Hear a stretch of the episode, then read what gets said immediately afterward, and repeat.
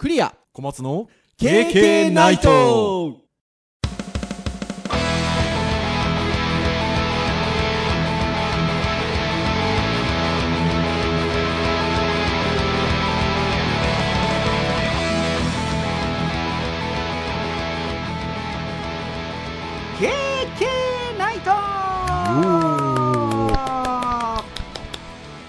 はいということで第436回の配信でございますお届けをいたしますのはクリアとはい、小松です。どうぞよろしくお願いいたしますはい、よろしくお願いいたします。はいということでもうこの話をせずにはいられないということで前回は小松先生の一人喋りと はい。ということでございましてこんなになんか私あの陽気に今日はスタートしておりますけれどももう前回は私あの忙しいっつって休みましたからもうこれはダメですよまあまあまあ、仕事はね、優先すべきことですから。っていうなところでございますが本当にあの小松先生にはご迷惑をおかけいたしましてあ、いえいはい。っていうなところではあるんですが、まあ、あのちょいちょい体調不良であったりとか、まあ、いろんな理由であの一人喋りを、まあ、あのしていただいたりする機会もあるんですが、あのー毎度言っておりますけれども一人喋りの時していただいた時はもう一リスナーになるわけですよ。え。何にも言ってないですからね。そうだからあの公開配信された時に初めて聞くということでですのでいやーまさかまさかの2本立てでくるとは まあ、話してる時間いつもより短いんですけどね。まあ30分ちょいぐらいでいや聞きやすいお時間ですよ。そこに2本立てでございますから、まあ、一人ですからね。いやー素晴らしいございましたよ。あの前回あの一人喋りをお願いした際もウェブ会だったんですけど。いやー、あの時はやられましたからね。いやいやいやいや。今回もウェブ会ということで。はい。いややっぱりでもあの死んだ魚から想像することとはということで。もうあの見出しがタイトルがキャッチ ね、400回ぐらい考えてますからね。さすがにいろいろと。ですのでやっぱりあのシェアね私いいあのさせていただいたんですけどやっぱいいねがねついておりましてああ、ありがうとうございます。いやせあの皆さん方も楽しんで聞いていただけたんではなかろうかなというふうに思いますよはいてなところであの先週は忙しさを理由にお休みをしたわけなんですけれども私も小松先生もこの1週間といいましょうかこの収録をしている前日ぐらいまで大変でございまして。デジタルハリウッド大学、えー卒業制作の締め切り日だったんですよね。この収録の前日が、まあまあまあまあ、そうですね。はい。で去年までは、えー月曜日の夕方4時ぐらいまでだったんですよねそうですね。だから、今日、それがなぜか今年はちょっと今日の午前半中ですよ、ね。日伸びたっていうか今日の10時までですね、確か。あそうそうそうこの収録をしてる日の朝10時ですねはいということで少しあの伸びたんですけどまあ伸びたら伸びたでねバタバタも伸びるんですよねうん、そう。まあ、結局締め切りだからそこが。えーそこまで僕普段そうじゃなかった。今年はなんか、えーまだ出してないの？えーまだ出してないの？っていう 感じで。本、当にハラハラするんですよね。お尻を叩いておりましたよ。そう。だからまあ普段のあのゼミ活動において卒生の作品はもちろんね担当教員なんであの担当のゼミ生のものはじっとぶつと見てますしどっかの段階で OK よってあのするのであとはその提出場所があるんでね大学から決められた。そこに提出するのはねあの私が例えばデータ持ってても私が出すわけにはいかないのでねやっぱり学生に出していかないただかないといけないっていうところで言うとまあ出さない。もうドキドキ。ハラハラ。ねえ本当にっていうところではございますが。一応あの小松先生のとこもそうかもしれませんがうちもあの全員締め切り時間までには出し終わりましてあのほちょっと一息というところでちょっと不備を指摘されたゼミ生もいるようですけど。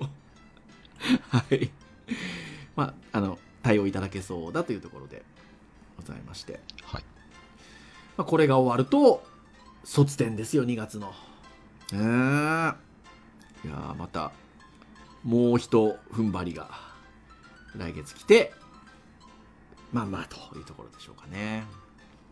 どうですかね卒展も。でもなんかバラエティに富んだ作品は非常に多いので小松先生のところのゼミとねあの最終発表会をご一緒したのであのどんな作品が揃ってるのかはあの存じ上げてるんですけどあのとてもあのバラエティに富んでるんで卒展は卒展でね多分楽しい展示になるんじゃないかなってね思うんですけどねまあそうですね。あの、一応、発表の時からね、1ヶ月経っておりますんでね。はいまあそこからどう、ちょっとこう、手を入れたのかもちょっとね、気にはなります、ね。そうですね。あとはなんかあの例年だとその、えっと、合同の最終発表会をこの提出が終わった後にいつもやってたんですよね。はい。それはあのもう12月に終えているのでそういう意味で言えばブラッシュアップと言いましょうか。ここからの活動が本当はあのて展示に集中ができるのではい。ちょっと期待したいなというところなんですが。そんなこの日を乗り越えですね、えー収録をしている今日はハードガジェット会ということでもう展示といえばですよ。この時期。セスですよ。リスナーの皆さん。セス。はい。毎年ラスベガスで開催がされております。まあ家電見本市ですかね？日本語で訳すとすれば。まあ、もともとそうで、なんか記事によっては、まあ世界最大級テクノロジー見本市みたいなね、書き方とかもうん。ね、されてますけどね。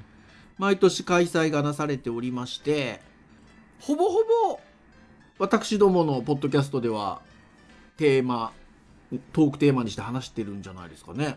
まあこの時期には助かる感じがありますからね。で以前の何年か前の配信会でも言ったかもしれませんが本来はね私ども行けりゃいいんですけどそうですね。ねなかなかねあのあれですよ。おお金がないとかそういうことじゃなくて私ども責任を持ってゼミを受け持ってるので。ってなねところでございますけど。なので、各種メディアの皆さんがあのシェアしてくださるものをちょっとつまみつつ毎年お話をしてるっていうところではあるんですけど。まあ今年はあのいろんなバラエティに富んだ記事が上がっておりますね。そうですね。やっぱりいよいよ対面で。が本格化したっていう感じですかうんねで、やっぱり参加も4000社超えてるので、例年よりもすごく増えてるというところもありますので、それはたくさん出ますよね。いやそうですよねですのでまああの各種メディアでもあの取り上げてくださってるんですけどまあそれだけたくさんあると本当に切り取り方もメディアによって様々ということで逆になんか私たちどういうふうに話しましょうかっていうのが絞りづらいぐらいの感じだったので今日は、えーギズモードさんがセスに関する記事をたくさん、あのー発信してくださっているんですけどそれをあの一覧にしていらっしゃるんですよねリストにしてらっしゃるのでそこからあのお互いに3つずつぐらいですかねうん。ちょっとピックアップをしてこんな商品こんな製品ありますよっていうのをちょっとつらつらとお話をしていくような回にしようかなと思っておりますのではい。どうぞよろしくお願いいたします。ではではあのこういう3つずつとかっていう時には恒例のじゃんけんをしましてですおねー、はい。勝った方から紹介を交互にしていくということで。はい行きましょうか。では最初はグー。じゃんけんポン。おお勝った。お年末も勝って連敗。年始も勝ちましたよ。あいい年の初めになりました。はい。では私からということでいきたいなと思います。ではじゃあ私からいきたいんですがじゃあ小松先生にはちょっとメッセージでドンということでやっぱこれを紹介したい取ってすぐステッカーになるコダックの最新インスタントカメラということで見出しがついてるものがございますが、えーコダックさんがポラロイド風のカメラを展示してらっしゃったということなんですがその名もスマイルプラス。これあのとてもポップなカラーリングになっておりましてで値段も99.99ドルということであの非常にお手軽なものになってるんですがまずですねレンズの部分がリング状になってるんですよねはいはいはい。はい。で、えっと、3つ、あのーリングがついていて、えー通常のレンズ、えーレトロっぽいフィルター、えー光が星状に輝くフィルター、切り替えられるということで、くるくるっと回すことによって切り替えることができて、そして、カシャッと写真を撮ると、本体の横からすぐ写真が出てくるということで、そういう意味で言うと、これ、ポラロイドカメラっぽいんですけど、うん。その出てくるものがなんとステッカーになってるということで旅の思い出として撮影した写真などをスーツケースに貼るなんて使い方もできそうということで。これただねスマホとの接続機能っていうのがないんですって。うーん。今時だとねありそうな感じなんですけどないのでもう撮ったものはステッカーにしちゃおうっていう感じですよね。でもなんかそこの割り切り方が逆にいいなっていう気もうん。しますね。そうですね。なうんかん。スマホはスマホでいいと思いますしこれうんはこれで出てきたものをねすぐにその場で話したりとかはい。ねその昼間撮ったやつで夜それ見ながらお酒飲んだりとかっていうのもね、うん。割とできて楽しそうな感じしますけどね。いやしますします。でなんかあのこの手のものってあのそのねえっとベンチャーさんが作ったりとかっていうものもあるじゃないですか。ああこういうちょっとか変わり種のカメラと言いましょうか。でもなんかあのーちょっとチャチいかなとかあのポップなのはいいんだけどおもちゃっぽすぎるなとかっていうのが感じられることが多いんですけどこれコダックさんが作ってるじゃないですか。はい。でとってもカラーリングがポップでちょっとそういうレンズをくるくるっと回すようなところもあっておもちゃっぽいあの機構がついてるのでっていう感じなんですけどただどことなく安っぽくはないんですよね。そうですね。デザインになんか無駄がない感じはしますね、そこがねやっぱりコダックさんが作ってるっていうところで大きなところなのかなっていう気もしますしこれね99.99ドルということで今の日本円だと約1万4500円って書いてあるんですけどなんかこれぐらいならちょっと買ってみたいなって思いますね。うーん。ぜひぜひ皆さんこちらスマイルプラスご覧になってみていただければと。はい。なんかね今まででもありそうな感じではありますけどね。ねえ。でもまあまあいいですねこういううん。とってもいいなと思いますね。はい。てなところで私の一つ目はスマイルプラスでございました。はい。はい。では小松先生次のおはい、願いいたします、えーっと、多分ね、僕、今回、セスの記事で、ああ、セスやってるんだなーっていうので、最初に見た多分記事、これだと思うんですよね。はいかぶった。かぶってないかぶってない。かぶってない。かぶってなはい水出し抽出8時間を10分に短縮、サイエンスな水出しポットっていうですね、はいはい。何してるかっていうと、その、水出しコーヒーなんですけど、水出しコーヒーって、割とね、夜作って、一晩ね。まあね、寝かす感じでこう作る感じなんですけど、それを10分できちゃうと。すごいっすよね。で、なんかインスタントなのと思いきや違って、気圧をですね、気変化圧をすごい。0.1気圧に下げるっていう。うんうんうんうんうん。でそれを1気圧に戻すっていうので短い間に10分でそれをやってしまうと。すごいなあ。そうだからエベレストの頂上側もね書いてあるけど0.3気圧って言われてて、まあ、それよりもこう、もっと高いところでのその気圧が低いところにこう変化でで変化によってその分子運動が活発になるみたいなそういうところからうん。作られてるのでこれ一応コンセプトモデルなので実際まだ製品ではないんですけど、うんこの発想とかでそうなんかそういうクッカーとか出たらすごいいいなーっていう感じもあって。うん。そうちょっとねこの水出しコーヒーこの作れるっていうのもいいしうん。ちょっと製品化してくんないかなっていう感じでちょっと今回選びました。いやーこれはこれまたでさっきほらあの私ねあのコダックのカメラ紹介した時にその安っぽくないみたいな話をしたんですけどなんかほら水出しコーヒーを作りますみたいなのってちょっとおしゃれじゃないですか、はいそのその行為自体が。っていうところで言うとなんか道具もおしゃれなものを使いたいじゃないですか。はいはいはいでそのおしゃれな感じがありますよねうんそうですねこの製品ね。これでなんかね一応そのセスのイノベーションアワードアワード受賞してるみたいいですね。うん、俺とね、プレリリースがね、2013年の11月に出てましたね。おおそうですか。う、うんだから出展その後ね、その前に、あれなんですね、アワード決まってるんですね。ーん。はい、ということで、僕がこう気になったセスの製品ね。いやこれは洒落てますよ。はい。洒落てる洒落てる。ぜひ欲しいです。はーいということでございました。では次行きましょうかね。結構ね迷うんだよな。先ほども言った通り結構ねいろんないろんな種類のものが出てるのでちょっと代名詞っぽいものの一つで上がってたんじゃないかなって気がしておりますが。はい。一体どうなってんだ？背景が透けて見える LG の透明テレビということでこれちょっとやっぱり私気になりましたので紹介したいなというところでございます。はい。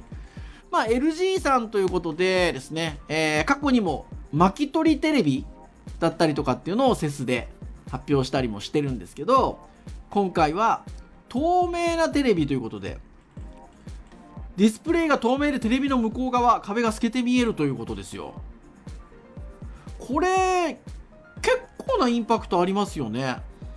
ありますね。うーんなんかあの水槽を覗いてるようなうーん。ね印象的なところで言うと感じですけれども、えー77インチ 4K ディスプレイということで電源オフ時がだから透明なんですよあー、なるほどね。これすごくない？そうだからそこがまず一つあるとうーん。あの電源がオフになってる時にテレビはどうしても存在感がありすぎてしまうとうーん。そこを、えっと、透明になっていることによってもう非常にあのこう空間に馴染むと言いましょうか。圧迫をしない状態になるっていうのがまず一つ大きなところと。かつ、えっと、完全ワイヤレスということではいございますよ。でしかもですねコンテンツ視聴モードを切り替えると従来のテレビ表示にもなると。いうところですね。はい、専用パネルを上げれば、えー透けないので、えー解像度や絵のコントラストはよりクリアになるということですね。これどういう仕組みなんでしょうね。あのっていうのはあのどこを透明にするのかなと思って。多分だから映像の中でもそのどこかっていうのはある程度指定しなければスケようが本来ないので、ねないですもんね。うんだもしやるとするんだったらそういう AI とかでね画面解析をして面積のより多いものを透明にするかとかう、ん。面積少ないものを不透明により近づけるとか、まあ、そういうロジックじゃないと色指定しない限りは、なんか映像によってはくっきりはっきりだなって感じそうですよね。もありますしうん。逆に見づらい絵にもなったりする可能性はあるのうで、ん。うん、だからあれじゃないですか、今の僕らが例えば、ズームとかでやってるような、そのうん背景を認識するような、そういう技術使ってるんじゃないですか、ね。いやそうかもしれないですよね。でただやっぱりこのポイント、えっと、透明テレビのメリットはっていうことでこの記事にも書いてあるんですけどやっぱ見てない時のテレビの存在感って書いてあるんですようん。だから意外とそこが大きいのかもしれないですよね。うん、あのでほら、えっと、視聴モードを変えれば通常のテレビとしても見れるっていう話じゃないですかだからあの基本的には普通のテレビとしても見れますよとうん。た、だ見てない時に真っ黒なものがドンと大きくあるっていうあの存在感どうですかと。それがない透明な状態っていうのはとてもいいですよねっていうことかなっていう気はねうん、しますよね。そうですうね。ん。デモの映像を見てて、ちょっとだけ映ったものが、すごくいいなと思ったのは、うん。水槽です。はーいアクアゾーンじゃん。しかもちょっとアクアゾーンと違うのは、ちゃんと壁透けて魚がいるじゃんみたいなね。本当そうですよ。本当に。すいません、アクアゾーンっていうのはですね、昔の、昔の Mac のスクリーンセそうーバーそうでそういうのそうそうそうそうそうそうはいいや本当そうですよで価格はって話ですよセスでは価格や発売日などの詳細は明かさて明かされておらずとただ現地で、えっと、アメリカのギズモード編集部がおいくら万円と聞いてみたところ LG 担当者からとっても高いですとの返答が。で中の人が高いと言ってるので相当高いはずということでちなみにさっきあの以前発表された巻き取りテレビが発売された時は1000万円ほどでしたということで。ですのでこれはまだそれなりに高いんじゃないですか？まあ通常のねあのなんだろう一般の人が通常使用するものではないですよね。はい。ね、まあ、お金持ちの方か、もしくは、なんか、そういう展示だったり、会社のなんか、調度物というか、はい、そういったもので買うならわかるけどっていう感じはしますけどね。しますよね。でもやっぱりなんかこういうなんか、あの、未来がなんか見えるものってとってもいいなって思いますね。はい。こなれてくればね私たちの身近にもなってくるかなっていうところで。はい。ということで私の方の2つ目は、はい、透けて見えるテレビでございました。はい、はい、では小松先生2つ目を。はい。僕もねあの5つ選んだ中の1つはこれでしたよあ本当ですか、うん、はい。まあでもまあ3つで3つでいいやと思ってたんで、はい、全然安心してはい、でちょっとこう未来を見るっていう意味で言うとこれもある意味違った角度からすると僕はこれを未来が見えるんじゃないかなとありまして。ちょっとね意外な ところだと思うんですけど、はい。えーと、超音波技術で風速200メートル毎秒効果抜群なファンレスカード型冷却デバイスっていうねうすごいですね。これは燃えますよ。だって要するに振動で空気を送って、はい、その発熱とかを抑えるっていうところで、はい。まあ、いわゆるファンレスでありながらそういったその空気冷却をするっていうところで僕ね最近やっぱスマホってすごく発達してる面発熱の問題って結構異常なぐらいあるなと思ってたのででこれがあの本当にこれちゃんとうまく使われるようになったら本当にこう、冷却をすることでその電なん。だろうな CPU の効率だったりそのバッテリー効率が良くなってバッテリーも持つし CPU に至っては、考えによっては、パソコン並みのね、多分パワーも乗っけられるところも期待できるので、これはちょっとね、あの、写真そのものはもうもろ、なんか 機械のむき出しみたいな感じではあるんですけど、はい。これ楽しみだなっていう感じは僕はすごい、ね、いや、これすごいですね。なんかだって途中であの、効果検証みたいなところで言うと、デモ用に用意された MacBook Air の M2 のカスタム品、これが M2 チップの熱をどんどん取っていくということで薄い MacBook Air でも MacBook Pro 並みの処理性能発揮。まあでもそう考えるとやっぱ熱って大事なんですね。熱をいかに取るかって。はい。バッテリーにも影響あるし CPU のね劣化にも影響あるんでちょっと面白い商品ですよね。で僕ここのところはねそんなにその熱に対して敏感じゃなかったんですけどここ12、うん、年はですねこのスマートフォンがどんどん古くなってる関係もあってですね、ね。うん、バッテリー取り替えたんですけどバッテリーやっぱ取り替える前にやっぱ発熱で劣化することをやっぱり甘く見てて、はい、夏場に暑い時に外気でもうやられちゃうんですよ。はあ、はあははあ、外気でバッテリーガーン減って一気にバツッと落ちちゃうぐらいな感じだったので、うんまあ、今ね、バッテリー取り替えたから、まあまあ、ちゃんと動いてますけど、いやちょっと劣化してたらね、もうね、熱は大問題だなっていうのを感じて、僕、あれですからね、あの、あの空気、自分のこう涼しむためのやつ持ち歩いてそれを当ててましたから、ね、ああはいはいはいはいはいはいはいであれもやり方間違えて変な風にクーラーしちゃうと中に結露できてショートしちゃうんで、うんはいはい、そうですよね、うん、そうだそういうところもね含めてねちょっとこういう技術が出てきてくると非常にいいな。いや非常にいいですよ。で可動部品がないと薄くできると。ですのでスマートフォンや XR ヘッドセットにも搭載できそうということで。これはなかなか楽しみなはい。まあ、ただね、ここに書いてありますけど、振動するやつなんでね、まあ、これはどれくらい持つのかって話はちょっとまだこれからの話だと思いますけどね。はい。うん、いやー、素敵ですね。はい。はい。ということで、小松先生、2つ目はですね、えー、エアジェット。はい、エアジェットでございました。では、私の最後。ドンおー、はいはいはいはいはい。歩く速度を3倍にする下駄を履いてみた。っていう記事でございまして、スイスイ快適に歩けるのは楽しいということで、リモコンを手に持って滑走する、えー、電動ローラースケートとは違って、スイーッと高速歩行で移動の効率を上げるために生まれたということで、歩行拡張スケート、ムーンウォーカーズという商品、製品なんですけど、これすごいですよね。うーん。あの要はえっと靴に靴を履いたまま履くんですよ、うんうんまあ、だから日本風に言うと日本の漢字の感覚で言うと下駄っていう感じかなっていうところなんですけど なるほどね。あの単純に底面にある底面にあるローラーがローラースケートみたいな感じじゃないんですよね。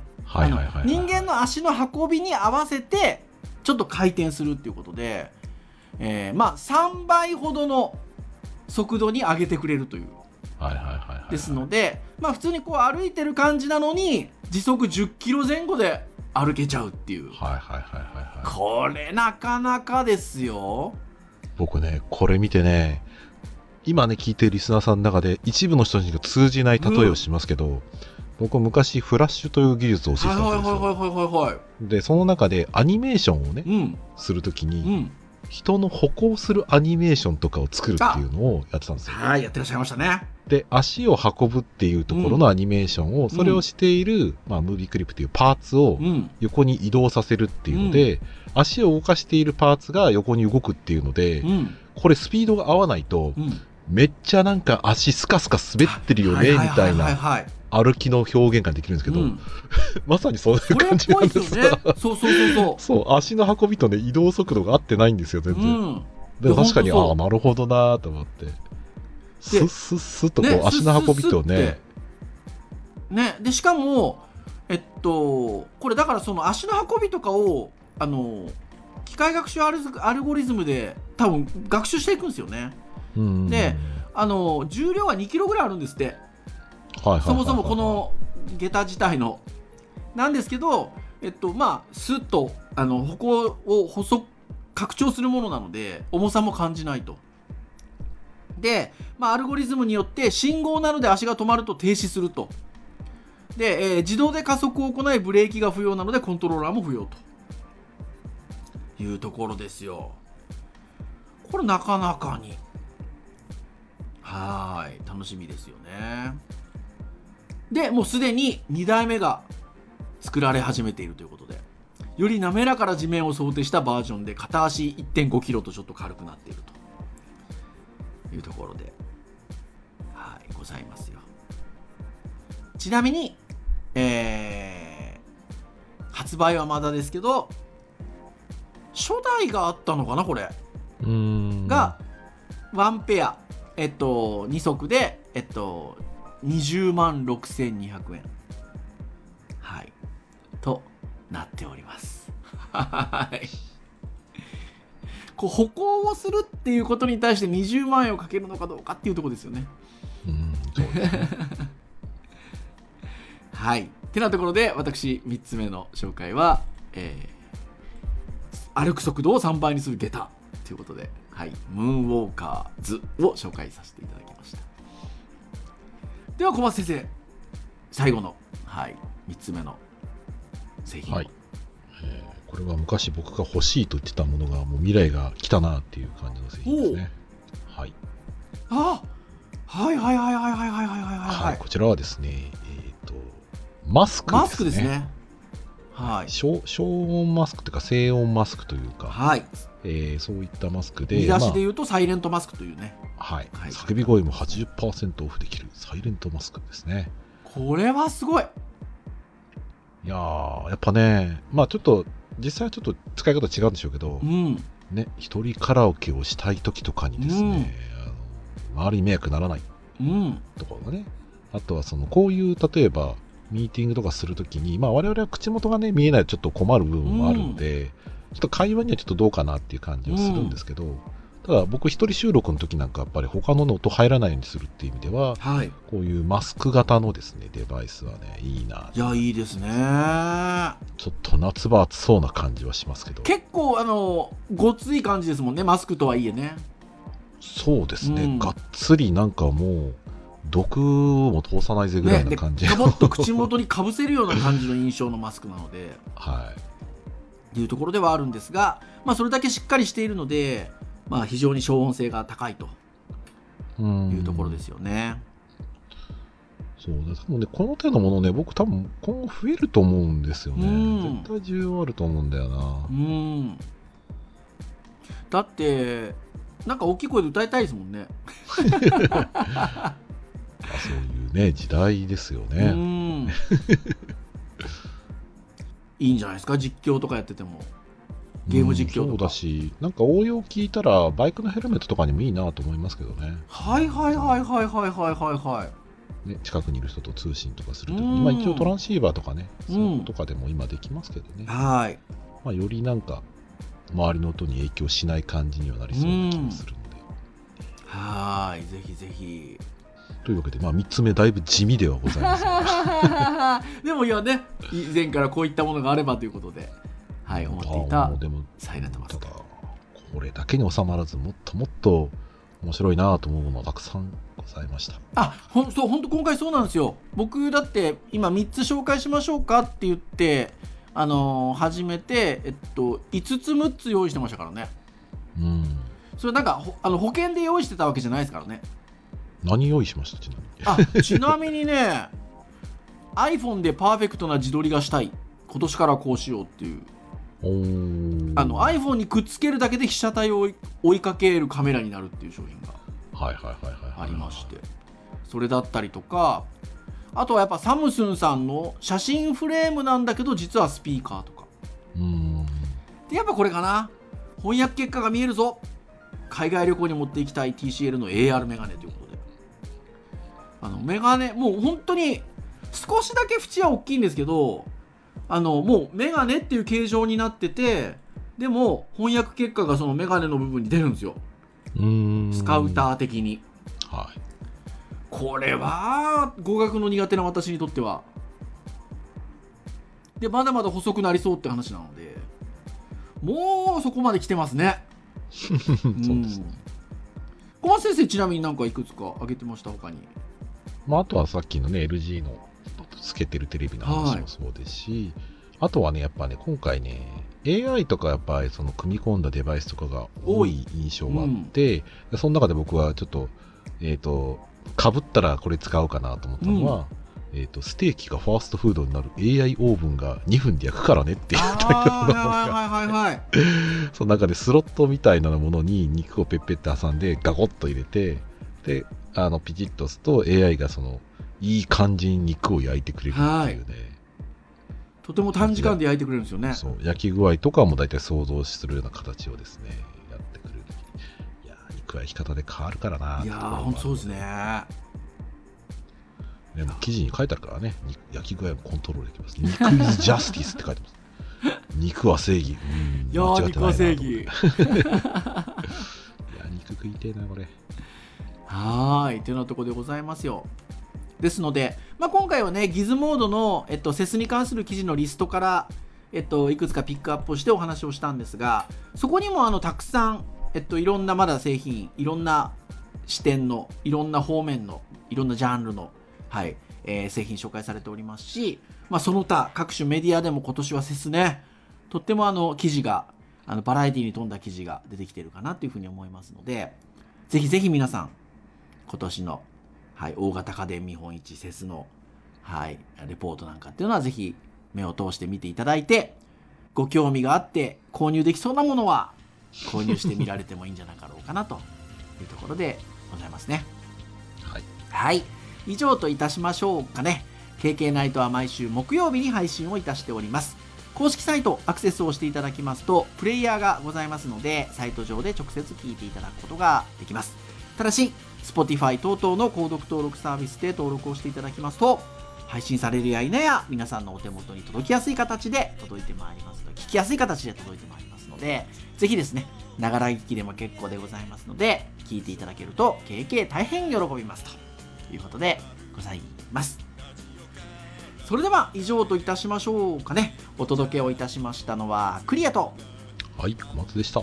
それでは次回437回の配信でお会いいたしましょう。皆さん、さようならさようなら。